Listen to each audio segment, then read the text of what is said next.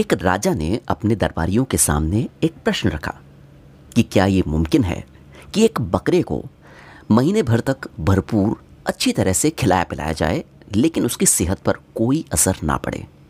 दरबारियों ने कहा कि ये तो मुमकिन नहीं है। एक महीने में तो बकरे की काया पलट हो जाएगी। लेकिन एक दरबारी ने कहा कि यह हो सकता है। यहाँ तक कि ऐसा भी हो सकता है कि सब कुछ खिलाने के बाद भी बकरा सूख कर कांटा हो जाए। बस थोड़ा इंतज़ाम करना होगा। राजा ने उस दरबारी को अपनी बात साबित करने के लिए कहा। तो राजा के कहे मुताबिक, एक बकरे को बांधकर महीने भर तक उसके लिए भरपूर राशन पानी और अच्छी देखरेख का इंतज़ाम कर दिया गया। लेकिन उस दरबारी ने बकरे के बहुत पास एक शेर का पिंजरा रखवा दिया।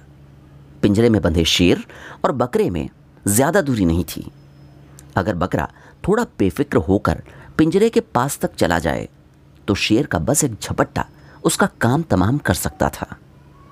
अब बकरा सोते जागते, खाते पीते, हमेशा इस डर के साय में जी रहा था कि पता नहीं कब ये शेर उसे अपना शिकार बना लेगा।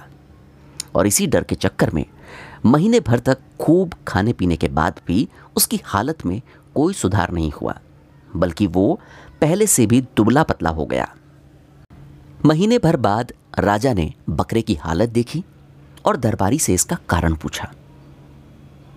तो दरबारी ने शेर वाली बात बताई और कहा कि इतना खिलाने पिलाने और अच्छी देखरेख के बाद भी डर और चिंता ने बकरे का वो हाल कर दिया कि वो सूख कर कांटा हो गया। इसीलिए कहते हैं कि डर के आगे ज़िंदगी है। डरा हुआ इंसान कभी ज़िंदगी का असली आनंद नहीं उठा सकता। चिंता इंसान को भीतर से खोखला कर देती है। अब अगर हम अपने आसपास देखें तो यही सब तो हो रहा है।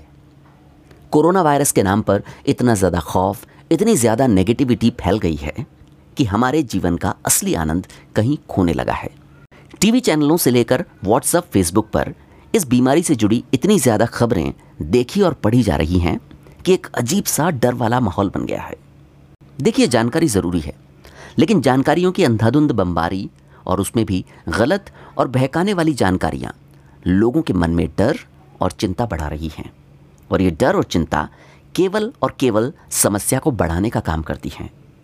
इसलिए इन अंधाधुंध सूचनाओं के प्रवाह को कुछ दिनों के लिए थोड़ा कम कर दीजिए।